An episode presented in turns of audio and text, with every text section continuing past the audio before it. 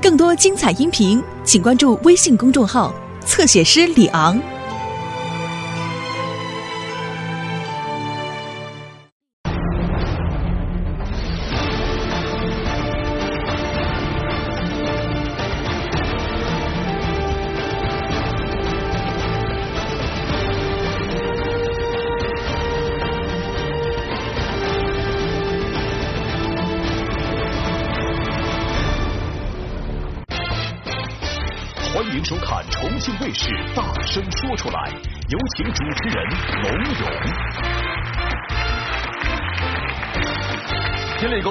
和谐，爱要大声说出来。欢迎各位。节目一开始为您介绍一下场上四位嘉宾：媒体评论人于博宏老师，欢迎您；情感作家苏秦老师，欢迎你；百合网首席情感顾问邹小红小姐，欢迎您。还有我们大声说出来情感导师涂磊老师，欢迎你。好，谢谢四位嘉宾。接下来我们先看看这对倾诉人他们的压力是什么，通过短片来了解一下压力倾诉。我们俩结婚十一年了，在这十一年当中，他每一次说话都特别难听，有好多次我们都因为这个闹矛盾，而且最严重的一次就是我们俩差一点要离婚。有时候吧，我就忍，但是忍一次忍两次，次数多了，我就感觉心里吧特别难过。他每一次都是都不管不顾及我的感受，就感觉嗯我在他面前吧就可窝囊的那种。我感觉他小驴太大做了，两口子过日子十多年了，难免会有点摩擦。我也希望他能一句话两句话，咱们不要提那么大的事儿，大事化小，小事化了。再低微的人他都会有自尊，我不想他每天都这么打击我。他只要把这个毛病给改了，为了家，为了孩子，我做什么，我再苦再累，我都知道，我都不怕。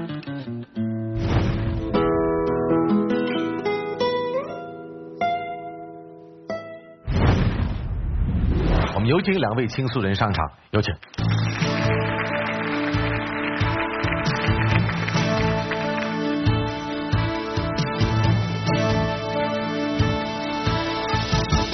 好，这位是明明啊，这位是小董啊。明明，你来讲，最近什么事情让你们闹心？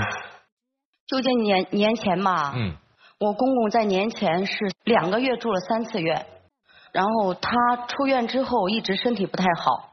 当时呢，就是在我们楼下嘛，和几位阿姨啊、邻居还有朋友在一起晒太阳。嗯，我公公在吸烟，吸着吸着他就咳出来了。嗯，他一咳我就看了看他，他手里还拿着烟卷然后我就说你以后别吸烟了。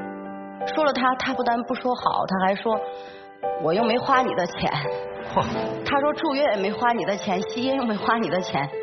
当时呢，我就感觉特别难受。我坐了一会儿，我就上楼了。嗯上楼以后，我老公在床上躺着嘛，跟他说了啊，然后他就说我，你说他干什么？他也不听你的，你不是没事找事吗？其实这事我说了很多了，因为那是我爸，我也没法说了很多次他都不听。嗯，你说他干嘛呢？他说我我嗯哭了，但是他他也没安慰我，没劝我，他直接就说个你也不用做饭，你嫌日子过得不够舒服啊，你没事找事儿。就是他，他说我他怎么能这么说话呢？因为他会说很多次了，我爸爸就是那个脾气，嗯，一生不让喝酒吸烟嘛。为了这个事儿，整天我们整天吵闹，为这个事儿。他说我饭也不做，然后我就说，那我不演出了吧，我在家照顾孩子，给你做饭。嗯他随口就说我，你找的就是干演出的，你要是想想在家带孩子做饭，你咋不叫你咋不找个大老板呀？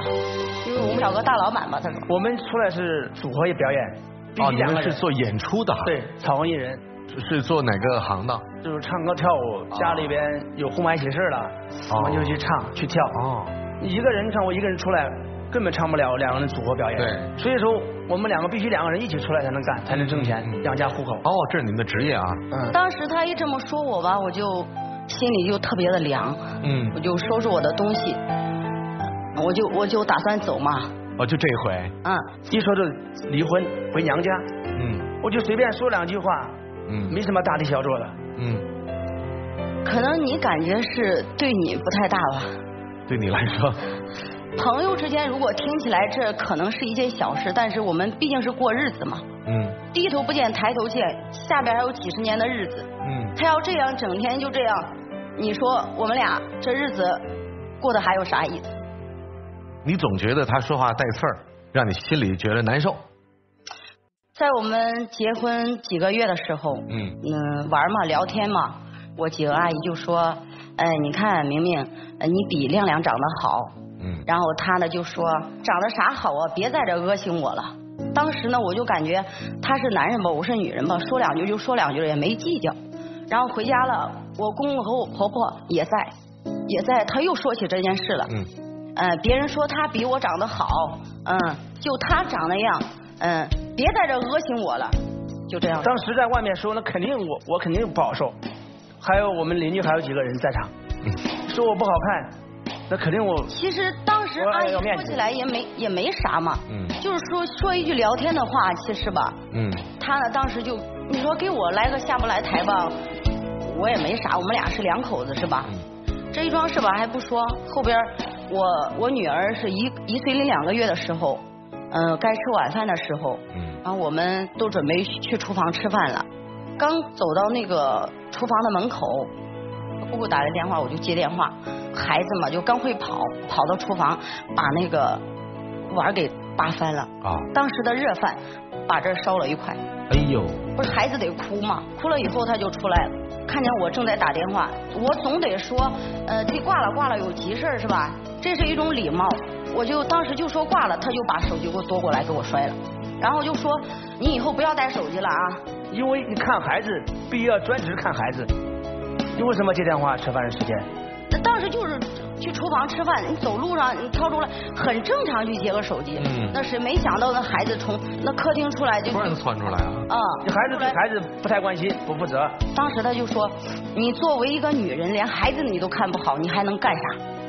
你怎么怎么说说我特别难听，嗯特别难听吧？我心里都感觉可能是孩子碰着了，他也急，但是他急我也急啊。嗯当时呢，我也没说什么。这最后了，我们在演出当中吧，很多人不是打来电话问业务，他的手机是业务电话，他都接。当时他不在，我就接住了。他刚过来的时候，他就说我，你你你连个话你都不会说。当时那手机还没挂断了，他都那样说我，连话都不会说，把手机给我夺过来。你总得给点给人点自尊心吧？你你哪怕是等我这个电话挂完以后，你再说我是吗？嗯这回你说的这句话不恰当啊，嗯你下次改改，那我我也知道了是吧？还有人是微信说业务，他不等我把这句话说完，就直接在我发给别人的微信语言当中，他就给我两句，就说因为谈业务都不是你谈，他发信息我在以前说过，嗯只要人问有演出的话，你直接跟我联系。嗯你本身你都不会谈，如果谈砸怎么办？这你你狡辩吧，但是我我我上楼梯的时候，当时穿的是那种演出的皮裤嘛，啊，往楼梯上上，然后我穿的高跟鞋，嗯一下子没踩好，把这个腿的这个这个地方给给给碰住了。当时还捂着，在下边蹲了五分钟才起来。那我一看，那皮裤都烂了，哟然后摔得不轻现在还落一个疤嘛。啊，然后那磕着了，那正怪你自己。他连他就看着我，他在台上看着我，也没下来拉了我，问我碍事不碍事。然后我当时呢，我就直接上上台上了，他就说我，你走路你都你都不看前面的路，你都没长眼睛啊你！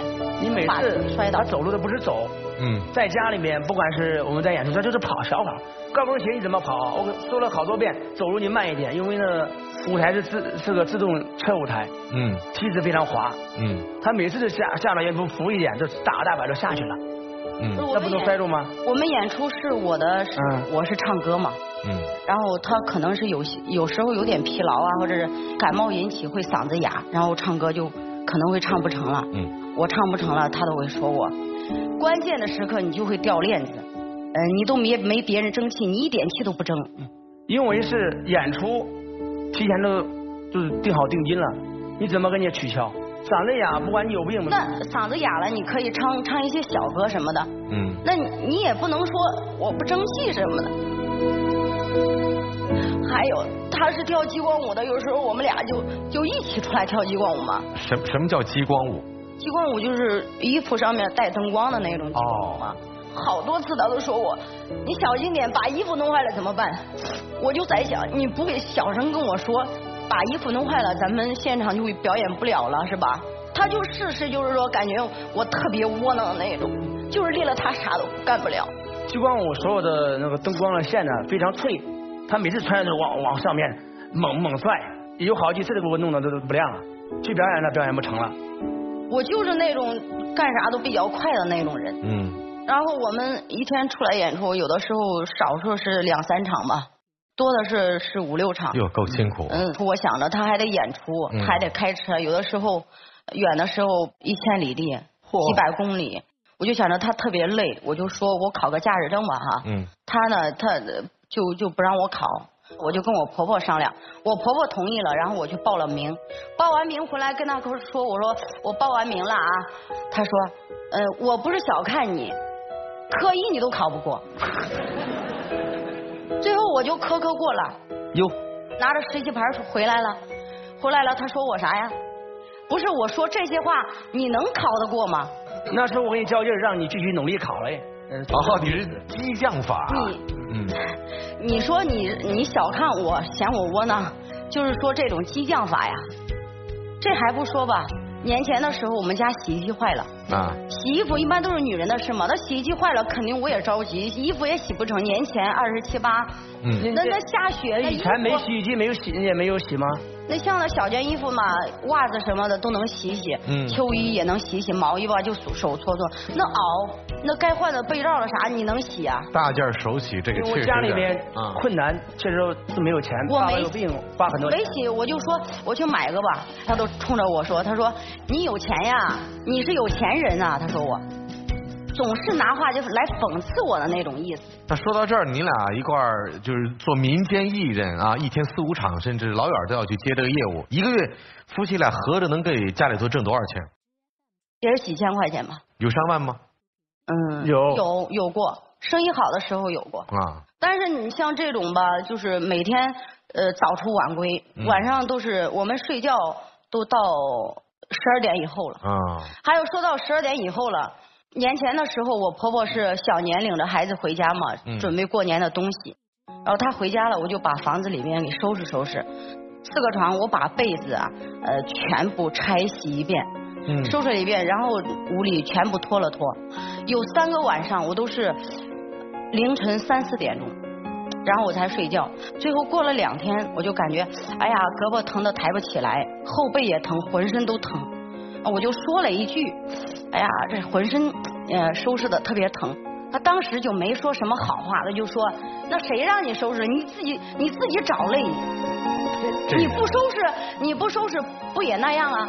你收拾完，我也没看见咱家哪里变干净了。嗯，其实他打扫卫生，每一次都说我父母太脏了，不爱整理了。嗯，其实我父亲都有病，他没法没法整理。嗯，六十多了。不是，你看那个呃主持人。嗯。其实我从来没有嫌弃过父母怎么样，我就是想着我自己也有父母嘛，我有弟弟，我就说不管怎么样，我尽到一个做儿媳的责任。是。他扫不扫，他拖不拖，我从来没说过。但是有一晚上，我就演出回家嘛，灯也没开，黑黑漆漆的，我们的鞋子就放在那门口那鞋架上，门口堆着一双大鞋是我公公的。嗯。当时呢，回家以后黑漆漆的，我啥也看不到，我就进屋，一进屋一抬脚，我刚好踩着他的鞋。差一点把我摔了。嗯。白天呢我就说，我说妈，我爸要是记性不好啊，我说你你以后就是操心，呃，就是睡觉的时候锁门之前把那个鞋子整理一下。哎呀，因为你看我昨天晚上回来的时候，我就差一点就摔倒了。你看我一摔倒得在家，你们不得伺候我呀，是吧？我也不能出来就是工作了。当时呢，我婆婆就说你下次自己注意点就行了。她还把我的鞋扔到楼下，是吧？我。我给你扔楼下了吗？嗯，就是第一次，我是一个提醒嘛。嗯，我现在教育我的儿女就是，嗯，我说人要养成一个好的生活习惯。是。我提醒一次，我说你把这个鞋穿完以后你放鞋架上，第二次又没放。我说你要下次再不放到鞋架上，我一直留到这儿，一直给你扔出去，然后我让你知道下一次。现在我儿子也是啊，他六岁半了，我儿子也是进屋了不知道放鞋，我说你回来把这个鞋放鞋架上。嗯，其实那举手之劳的事，为啥我这样做？就是因为我让你感觉自己错了，下次你就知道了，嗯是吧？小小警示。嗯，然后他他就说我你扔出去吧，那我就扔了呗。他让我扔的我不扔啊，他懂啊，扔完以后他就急了。就怼着气了都。嗯，你嫌我嫌我不把鞋子放鞋架上了？嗯，你一个人过，以后家里就干净了。说我，我一个人过，我找你干什么？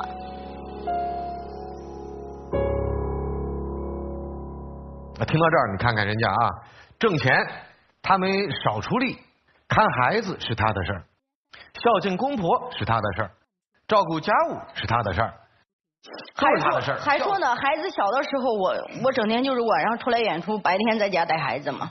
嗯，你要是一天两天这样的时间长了，自己身体能受得了啊？对，我就还没说一句累，他就会说给我难听话听。他从来都是没有说过你辛苦啦，怎么怎么怎么，就就会给我难听话。老不说好听的，总是说累，你别人你也干你也不累啊，不是他到底累不累？你不心疼吗？不累。他好玩吗？一天？他是没事找事儿啊，他一天。没事找事儿，他有时候闲得慌一天，没事收拾鞋架，没事收拾厨房。他还说风凉话呢，你扫扫还是脏，那你你打扫打扫心里舒服了。嗯，他说我你心里舒服了，我咋看着没两样？这种总是没给你好话的这种多长时间？最近有还是一直都是这样？一直都这样，打结婚开始，打结婚开始就他就他就说了，我感觉没什么。你还嘴硬？你感觉没什么，你感觉没什么。你两句话那那有什么呢？说两句话有啥？那这句话如果我说你，你心里是什么滋味啊？那没什么，说我没什么。这样这样这样，行行 不能光说我不好啊，我好的地方多着呢。啊，对你好的时候你怎么不提啊？得说说人家好的地方嘛。嗯，怎么就喜欢上他了？我们俩是巧遇，就是以前我也是干演艺的嘛，啊他也是干演艺的，啊，然后他跟着他爸爸，我跟着我爸爸。两位老爷子也是做这个的。对，家人，假如说一家有红白喜事了，要请两台对台，那就假如说农村有一个规律，哪一台赢了，奖金两百元，输的话一分钱也没有。那哪家赢的多一点？我们家赢了，凭什么呢？就是我们人多，看见观众，他那观众没人看他的节目，输给他了嘛，不服气，然后我我就去去叫阵。去呃去找他了，嗯，呃我们俩就从那儿开始认识了。不是对手吗？都呃，经过媒人介绍的，然后哎，正巧介绍的他，啊说还怪有缘分的，啊，然后我们俩半年吧就结婚了。没恋爱啊？没有，我们是先结婚后恋爱，不然他就这么对我了。你后悔吗？来说说看他好的说我。好一点呢，你光说我赖一点呢。其实他们样样都好，就是这个说话的 不好。温暖你的地方。家里的饭不是我婆婆做就是她做，我婆婆不在家，她不在家的时候才是我做饭。啊，平常嘛，无论我想吃什么还是喝什么，她都会去给我买。举个例子，我们那儿的特产是羊蹄和兔头，你们哪儿啊？我们是河南尉氏县的。哦，就是我晚上回家演出到家了嘛，到家了我就随口一说，我说哎呀肚子饿了，想吃羊蹄和兔头，然后他呢也没说话，就是穿个衣服出来嗯。就跑了，将近一个小时吧，那晚还下着雪，风刮的可溜可溜，一会儿他回来回来了就拿着包着给我了，用衣服。嗯，用衣服包着给我了。当时吧，我我我我特别感动。嗯，当时我看着他身上和脚上咋了？淋湿了嘛，鞋子都都湿完了。嗯你要说今天不吃，明天买不行啊，或者是开个车去买不行啊。嗯，还还要在生病的我照顾你呢。哦，嗯，还有自己往自己脸上贴金呢哈。说说起生病了，都是我的我的左耳朵上明显和别人不一样嘛。怎么不一样？这儿嘛，哦，轮廓，哎呦，受过伤哈。嗯，哦。在三年前吧，长一个假性囊肿，哦，当时做完手术，那医生说你得在医院住八天，在那八天里，他都是一直没让我下床，嗯不管是下楼啊、上楼啊，还是回家，十一楼的病床，嗯都是抱着我。你说他吃那么瘦，抱着我，我这么重。嗯后来了，我们经常在一块演出，不过不论是在外边还是在里边，只要是有一个坐的地方，他都会不坐，啊，让你来坐，嗯，就是怕我累嘛。那没地儿坐呢？有的时候他就会靠着，让我靠他身上。嗯然后很多次，嗯我们出来演出，冬天的时候比较冷嘛，没穿外套的时候，他都会把他的外套脱给我。嗯有的时候也特别好他，嗯感觉他说话再难听也能抵消吧，感觉。如果他又拿话来刺激我，我就又想起很多不好的事情，嗯。好的事情全部都给忘了。那所以说你今天来这儿想干嘛？我就想，嗯，以后让他改改。其实私下他也向我保证过不少，但是就是没改。可能这就是说的江山易改，本性难移吧。减压面对面，听听看四位老师们的意见。我想问一下，你有跟他说过那三个字吗？没有，那你今天看着他的眼睛对他说这三个字，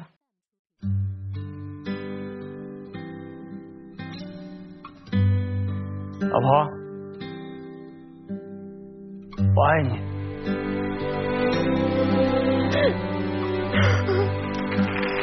哎，哎呦，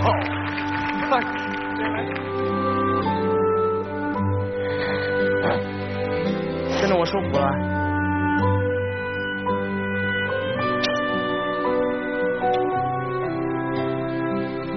好好好，你看真真好。我们知道其实有很多夫妻不敢表达我爱你，原因很简单，很多人都是很自卑的。对于小董来讲，他肯定自卑，因为虽然你们现在一个月可以赚几千，可能好的时候赚一万，但是对于你们家的生活来讲，肯定不够。所以他想要表达我爱你，前提他要自信，但他没有办法自信，所以他会说那样一句话：你要不去找一个有钱的吧？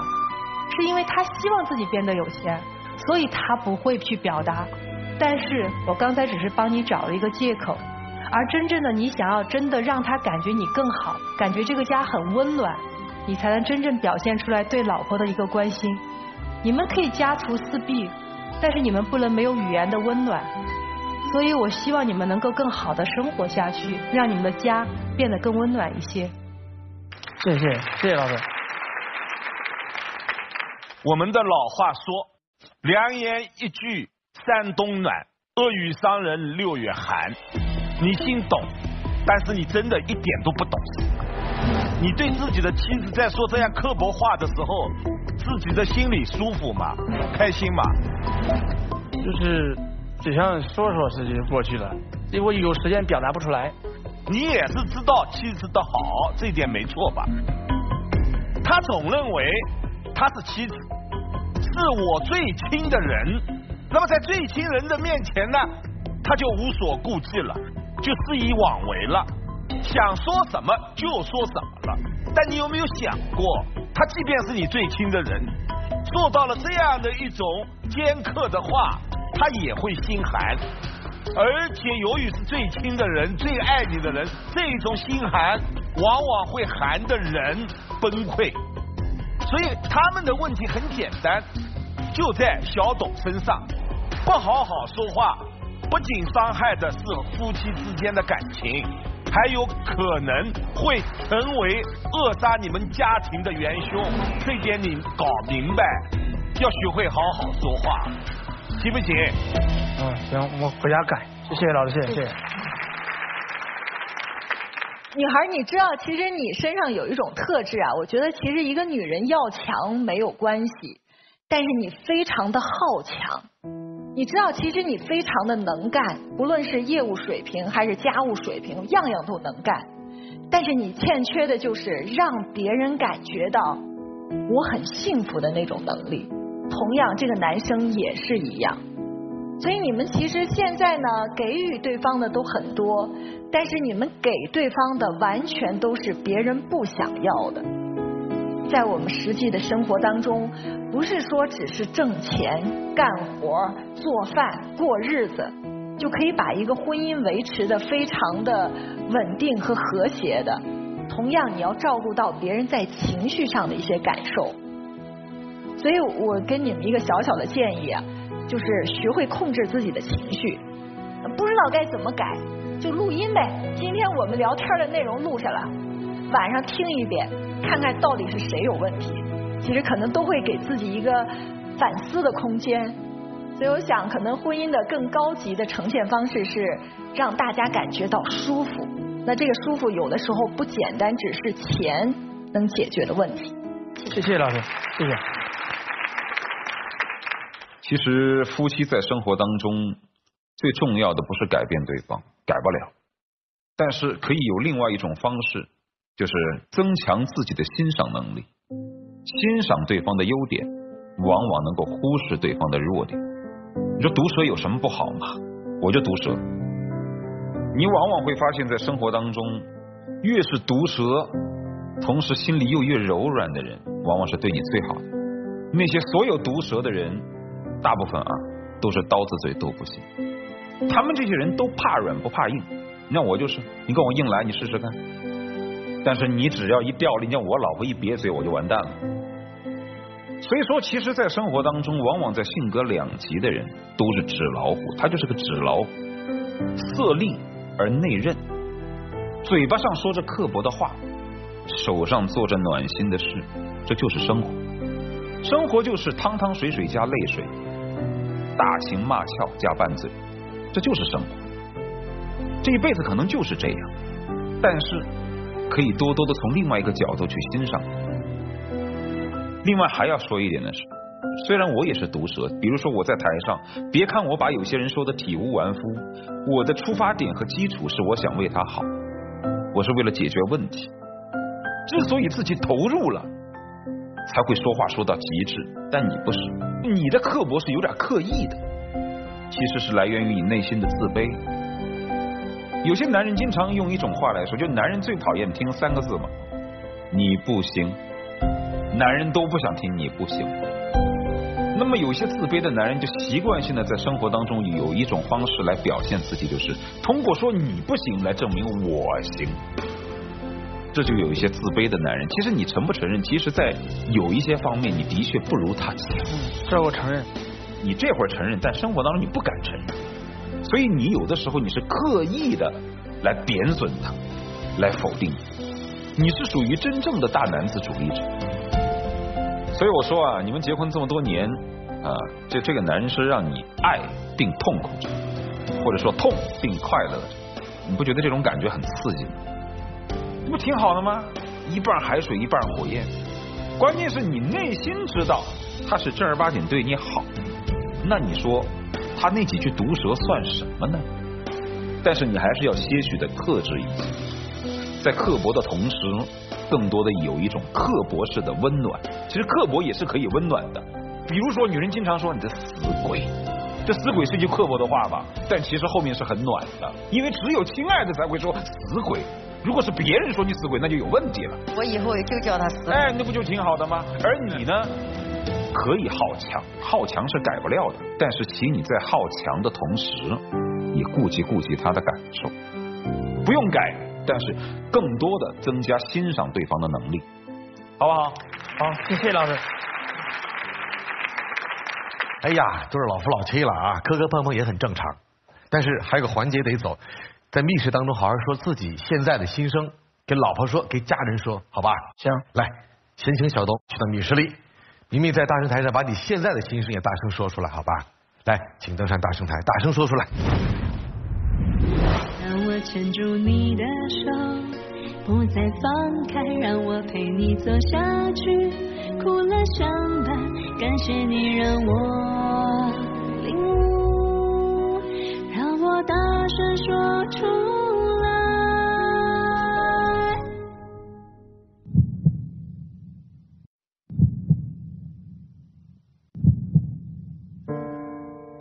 老公，这么多年了，其实你虽然嘴上刺激着我，我知道你一直关心我，一直爱护我，我也承认自己确实脾气吧，有时候喜欢急。我想对你说，以后。不管怎么样，咱俩好好过日子。我尽量的改，但是我也不要求你怎么样。你能改就改，不能改，我也不计较。其实我也知道，你辛苦了，为了家庭，为了孩子，还咱们演出非常辛苦。我的脾气回家以后，我今天要克制自己。好好的对你，咱们一起共同努力挣钱，把咱们的孩子，把父母看好。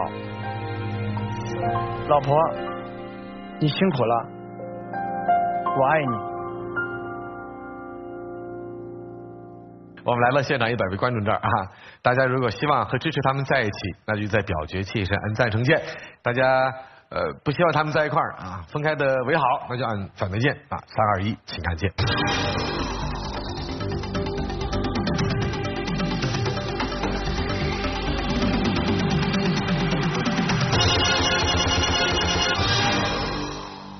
那这是大家的一个意见哈，也是对你们衷心的祝福。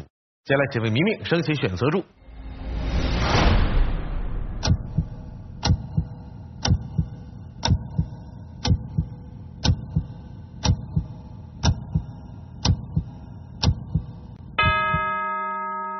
请选择。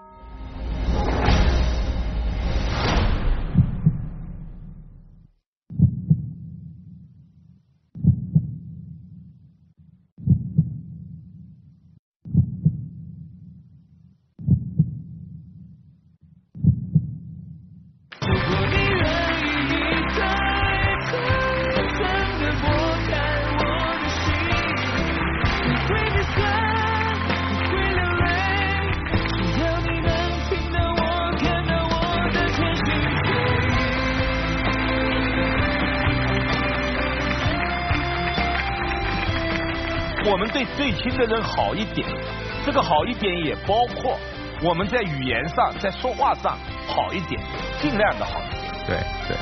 咱们俩，呃，就是孩子、老人、工作三不误吧。听你听你的。那就真是祝福你们啊，好好生活不容易。再见再见再见。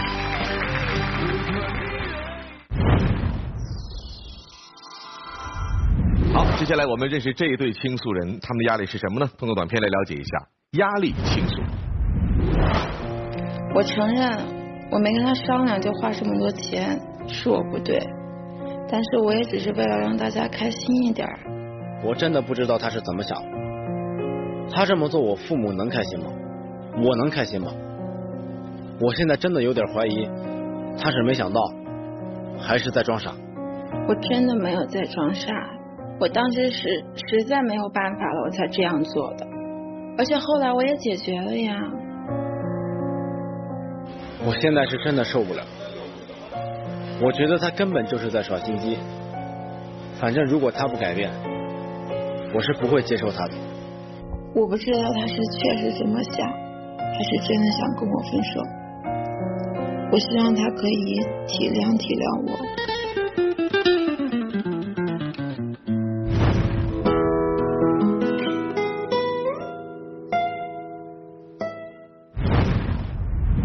接下来，我们就有请两位倾诉人上场，有请。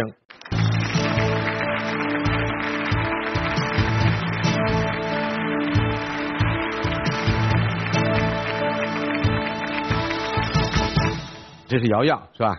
小杨，瑶瑶是我们的主诉人。那由你来讲，最近遇到什么状况了？我也不知道他为什么就是想跟我分手呀。我为什么这么做，你不知道吗？我真的不知道。那主持人我来说吧，说吧。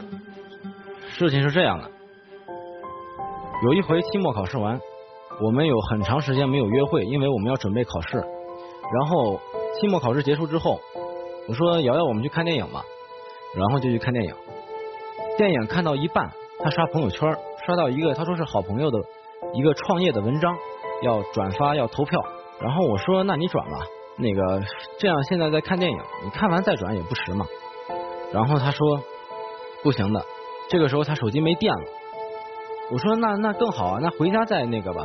然后他就跟我说，那我先回去了，我要充电，把这个文章这个事儿解决了。我当时一句话没说，我真的非常生气。然后他就真的走了。过了一会儿，我刷朋友圈，结果真的把这刷出来了，他真的转发了，真的回去了。因为那个就是那个朋友嘛，是我一个特别好的发小，人家就是才才出来创业，我就想快点给人家转发了。我也不知道他为什么就那么生气。其实你转的话也没什么人看的，就是说你生活中，你无论是在这样的事情，还是别的事情上，都是一直在这样，一直哪样去讨好别人。还有这么一件事儿，他到我家的第二天，那个我和我父母还有瑶瑶就去大伯家做客了。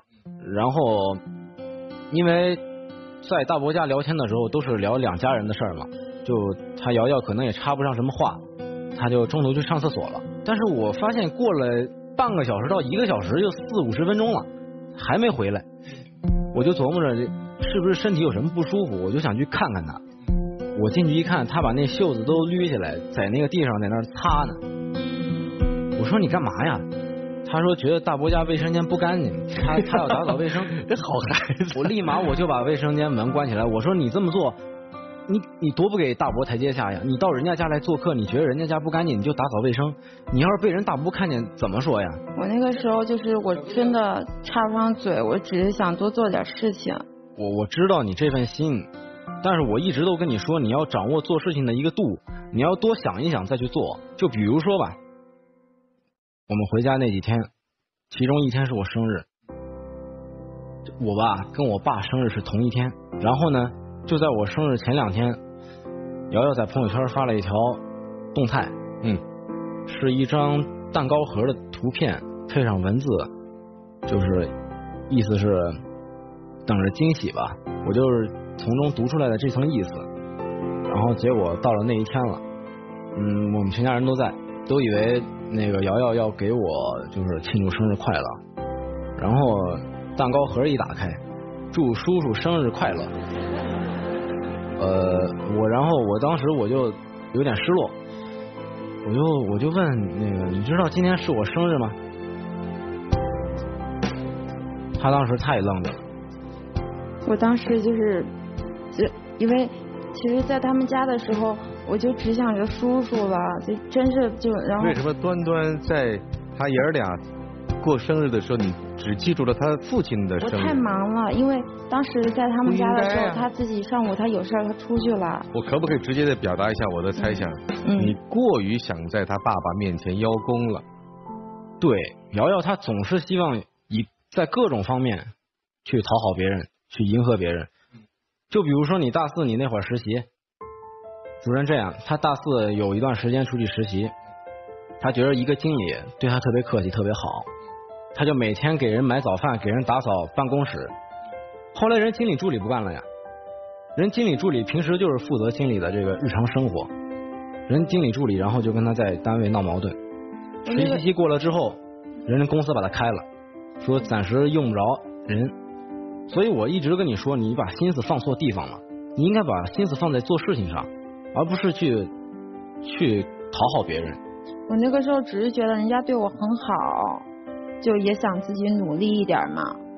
我有点好奇一件事情了哈，瑶瑶，我我很想知道你是出生在一个什么样的家庭里？你爸爸妈妈他们是做什么工作的？嗯，我爸爸妈妈他们就是普通的那种工薪层嘛。那你为什么如此勤劳呢？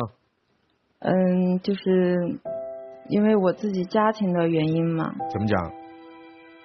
嗯，我有一个哥哥，就是大我三岁的哥哥。亲哥哥。嗯，对。嗯。然后我哥哥就是成绩特别好的那种，然后就我从小到大没被肯肯定过，然后有那种就是可能希望人家肯定我，我就会去做更多事情的那种。从小就是如此。嗯。但也没有父母亲的教导说孩子什么样的方式方法才可以更好的得到人家的尊重和肯定？没有告诉你这些。他们就是比较忽略我嘛。你们家是重男轻女吗？可能有一点吧，因为我自己能能感觉到。瑶瑶，你之前怎么都没跟我说过这些？这么长时间，难道你不知道他有一个哥哥？他哥哥是隐形的吗？他也没说呀。你没问过呀？哎，他也没说呀。这么说吧，你选他做女朋友，你喜欢他什么？我记得那会儿是是我一个特别一个困难的一个时期。什么困难？当时学校有一个交换生的名额，只有一个。我为了这个名额非常努力，但是后来榜榜单出来之后，我落榜了。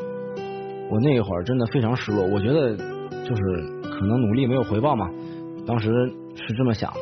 但就在这个时候，瑶瑶就出现了，因为在最困难的时候出现一个人陪伴你，那是非常那非常可贵的那种感受。然后我就挺喜欢他的那那个时候，然后就在一起了。为什么要哭？就是因为他前段时间要跟我分手。嗯哼。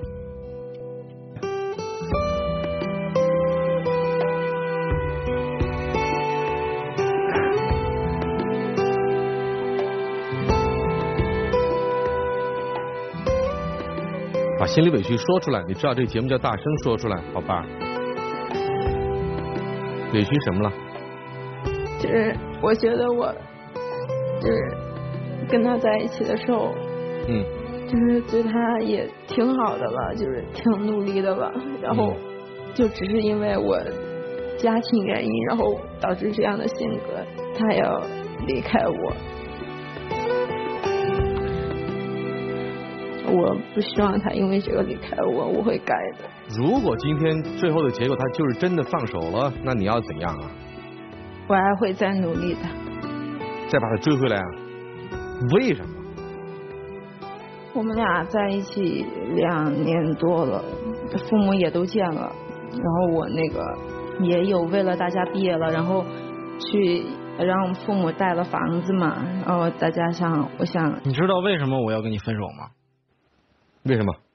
毕业之后，我说咱们在南京，那肯定要有住的地方。嗯，我说咱们才开始工作，那就租房吧。他说不用啊，我已经买了一套了，前一阵子刚买的。我说你哪来这么多钱？他说我知道我们俩要工作了，在南京，然后我让我爸妈把老家房子都抵押了，然后付了那个这个房子的首付，然后以后我们俩把剩下的房贷还了就行了。我一想，这么大事儿，你跟我商量过吗？我我我是一个男人，房子这事儿本来就应该由我来扛扛。我当时就是因为我们毕业了，当时他要租房子嘛，然后我特别着急，我想分担他的压力，我才让父母去抵押房子去买的，去付的那个首付。你就是想用这套房子捆住我吧？难道你不想跟我在一起吗？我这么迁就你、讨好你，都是因为你太大男子主义了。他就是平时跟他在一起的时候，就衣服透了不能穿，高跟鞋不能穿。然后就是除了这件事情，就是他要我跟他在一起的时候特别专心。就比如说他要觉得我不专心，我们俩在看电视，他他要问我前两分钟那男的拿了什么手机，什么颜色，哪个型号。然后我要答不上他，他马上就能生气，然后就把那个电视给关了，他就走。你知道你平时做事总是粗心吧，总是马虎大意吧？我就希望你在生活中就注意你的这个注意力。那那你这就算了，那你怎么还要限制我看什么呢？我看电视他不让我看帅哥，看电影就只能看葛优、范伟，看电视剧就只能看王宝强。那你一定没看过我的。我都那么多集，我看了六遍。我我不是不让他看帅哥，我只是说你不要看那些特别偶像、特别脑残的东西。看了又怎样嘛？看了对你没有营养。但我觉得很不公平啊！跟葛优演戏的都是什么范冰冰啊之类的，他能看呀，他能看美女，我不能。他除了这个事儿还有很多，就是比如说他我们俩没在一起，我出去玩儿，非得让我发定位，然后他后来他觉得那个有假，他就让我发小视频，还必须得说话，要不说话他觉得那不是我拍的。原来你也有一大堆问题啊。然后后来我那个我那一次回老家嘛，我我急性肠胃炎，我特别特别恼火了。我那个时候我手就已经就没有力气了，还非得让我拍，看我是不是在那儿输水，是不是在医院。那回我是真的关心你，我是看不到你人，我也不在你身边照顾你，我只有通过这个小视频的这个，才能了解到你的情况。对吧那你这些事儿就算了，小事儿也要计较。我给他发个微信，他给我发，然后我三分钟我没回，然后他就非得四分钟、五分钟才回。打个电话也是这样，我没接，我打过去，他要过，比如我打过去，我晚了五分钟，他就要六分钟、七分钟，他才会给我打过来。我没搞懂，有什么讲究吗？没有，我就是想他多在意我一点。哦，你杠在哪啊？哎，这每个情侣之间肯定都有一些很幼稚的这个想法和这个做法嘛。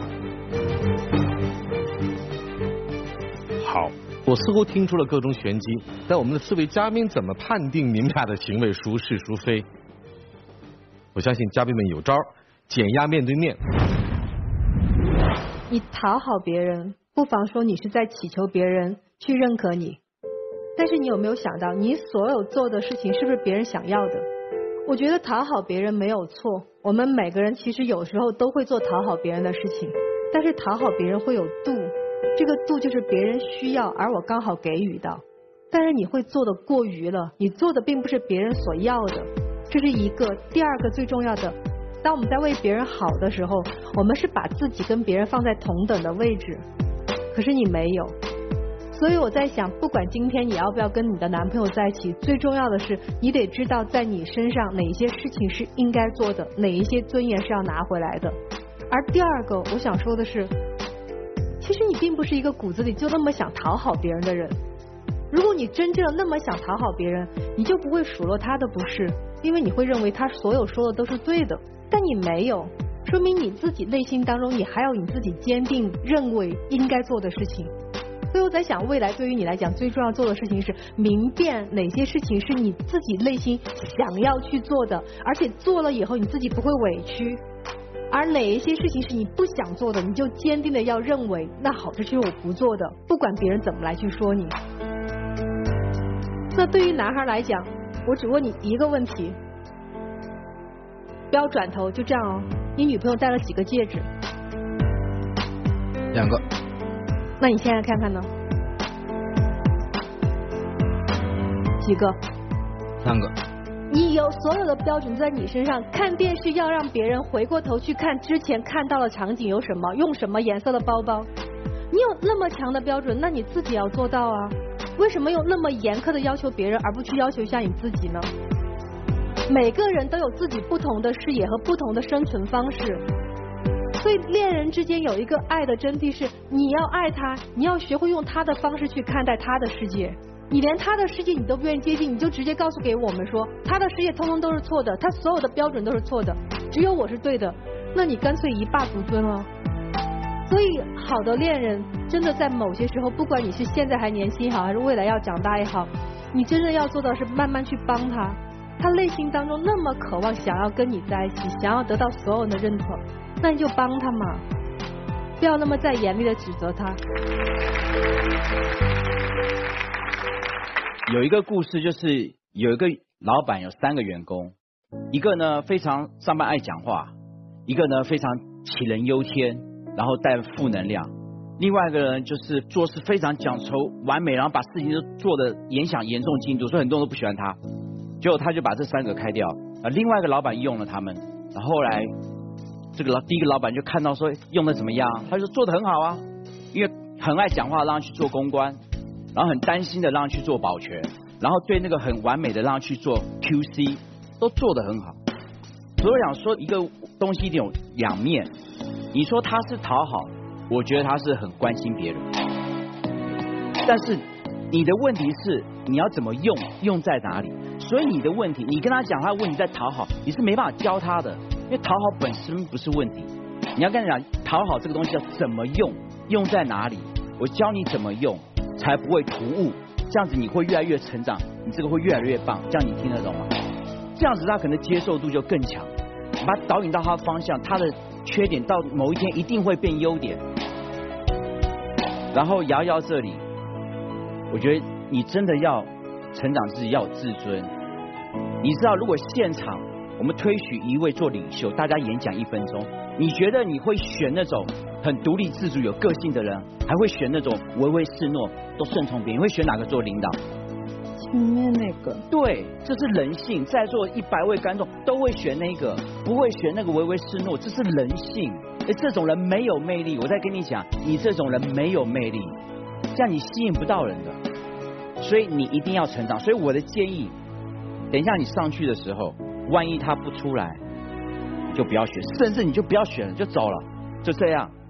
那你呢？我觉得恰恰相反，我觉得你应该抓住他，因为只有这种人才受得了你，别的女人是受不了你。但是反过来说，如果今天不选你的话，你还想其他女的受得了你的话，你自己要改变，尊重对方，相信对方，你才会有更好的爱情，或者是以后会有遇到更好的伙伴。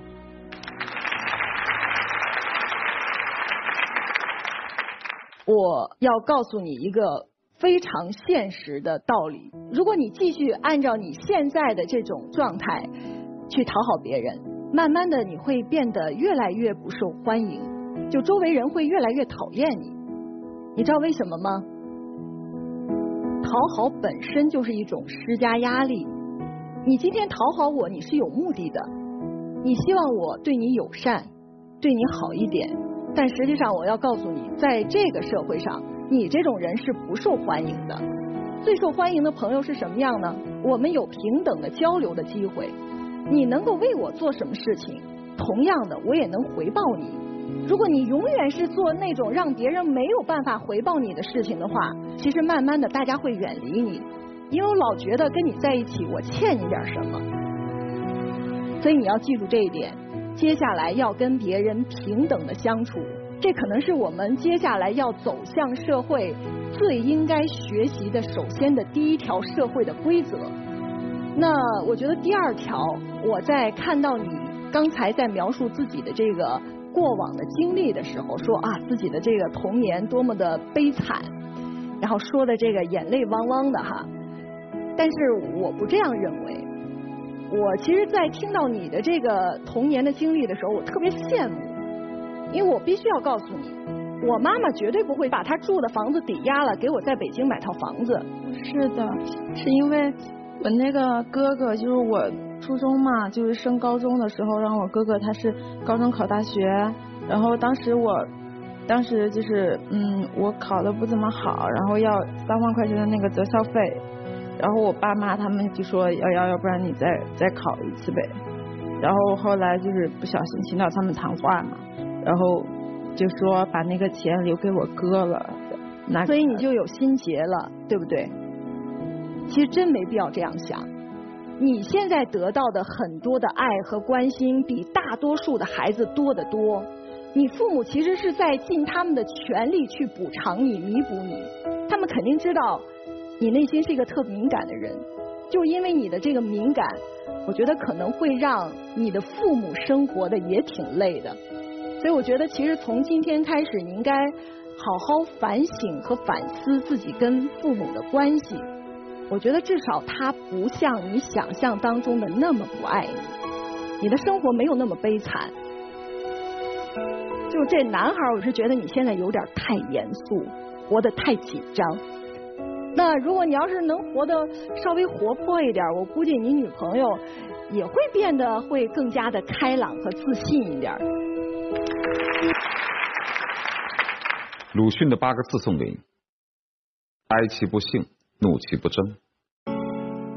讨好跟谄媚只有一线之隔。有一句话叫“恕你无罪”，但你真的无罪吗？一个“恕”字已经说明你是有罪的。我赏你个笑脸，一个“赏”字已经说明了这个笑是一个施舍，所以讨来的好，就像整了容的脸，皮笑肉不笑，很生硬。所以还有另外一个词叫发自肺腑。我们经常碰到在现在的一些服务窗口，当我们进行完了服务之后，我本来是想给他一个好评，结果他给我来一句：“麻烦你给我个好评。”我刹那之间我就不想给，突然之间那种好就打了折扣，所以讨好最终是讨不来好，结果是讨厌。我以前有一个同事就很像，他唯恐别人说他不好，特别乐于助人，谁杯子里没水了，马上给他满上；谁脚崴了，马上拿冰块过来。只要是谁喃喃自语说掉了个啥东西，哪怕是个指甲剪，他马上能给你变出来。但是他分不清楚哪些人是会真诚的感受到你对他的好，哪些人不过是在利用你，甚至利用完了你还说这个傻帽，叫他干啥他就干啥。有那么多时间去讨好别人，其实应该用来丰富自己。你们都把目光和所有的精力放在讨好别人，关注于别人对于自己的感受，而忘记了自己应该修饰自己，让自己有实力，有一个引人注目的能力，让对方由衷的来赞叹。讨来的好是要打折扣。如果我今天我跟观众们说，我说的好不好啊？鼓点掌呗。如果我这样说。和我说完了话，大家由衷的鼓掌，那完全是两回事。我要是讨掌声，我自个儿心里都别扭。我们要做一个让别人自然而然的夸奖你，好吧？接下来呢，就选儿去密室当中，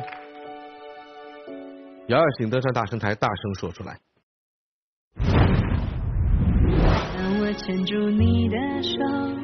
不再放开，让我陪你走下去，苦乐相伴，感谢你让我领悟，让我大声说出来。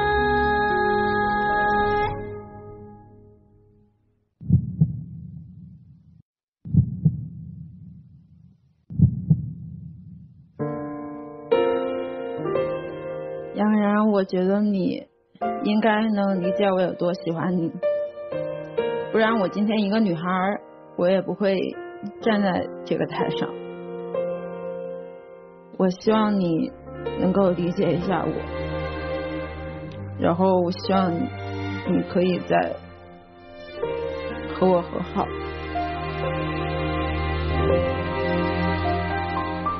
我今天知道了你这么多的这个过往。也听了四位导师的意见，嗯，我觉得让我再好好想想吧。好吧，来，我们回到现场啊，一百位观众，大家如果希望他们在一起，请按下表决器上的赞成键；呃，不建议他们在一块儿，请按反对键。三二一，请按键。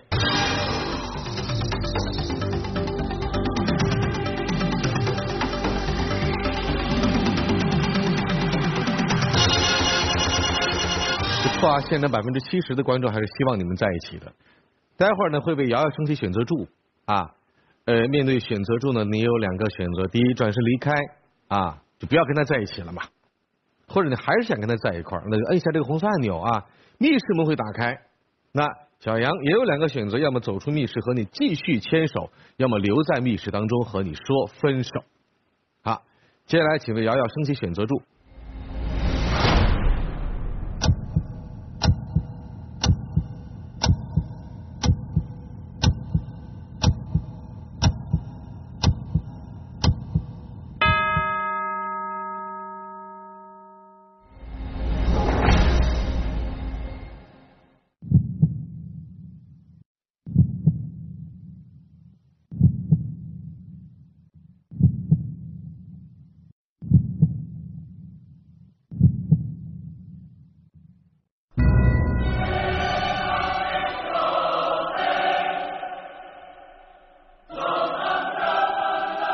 面临什么样的结果，你都得有一个心理准备，就自己内心变得强大了，才可以抗拒一切压力，明白吗？别哭了。我觉得自己做的不够好，我应该改进自己，不应该去那么多的指责女孩。男孩对女孩更应该多的是鼓励支持，让我们都静一静吧。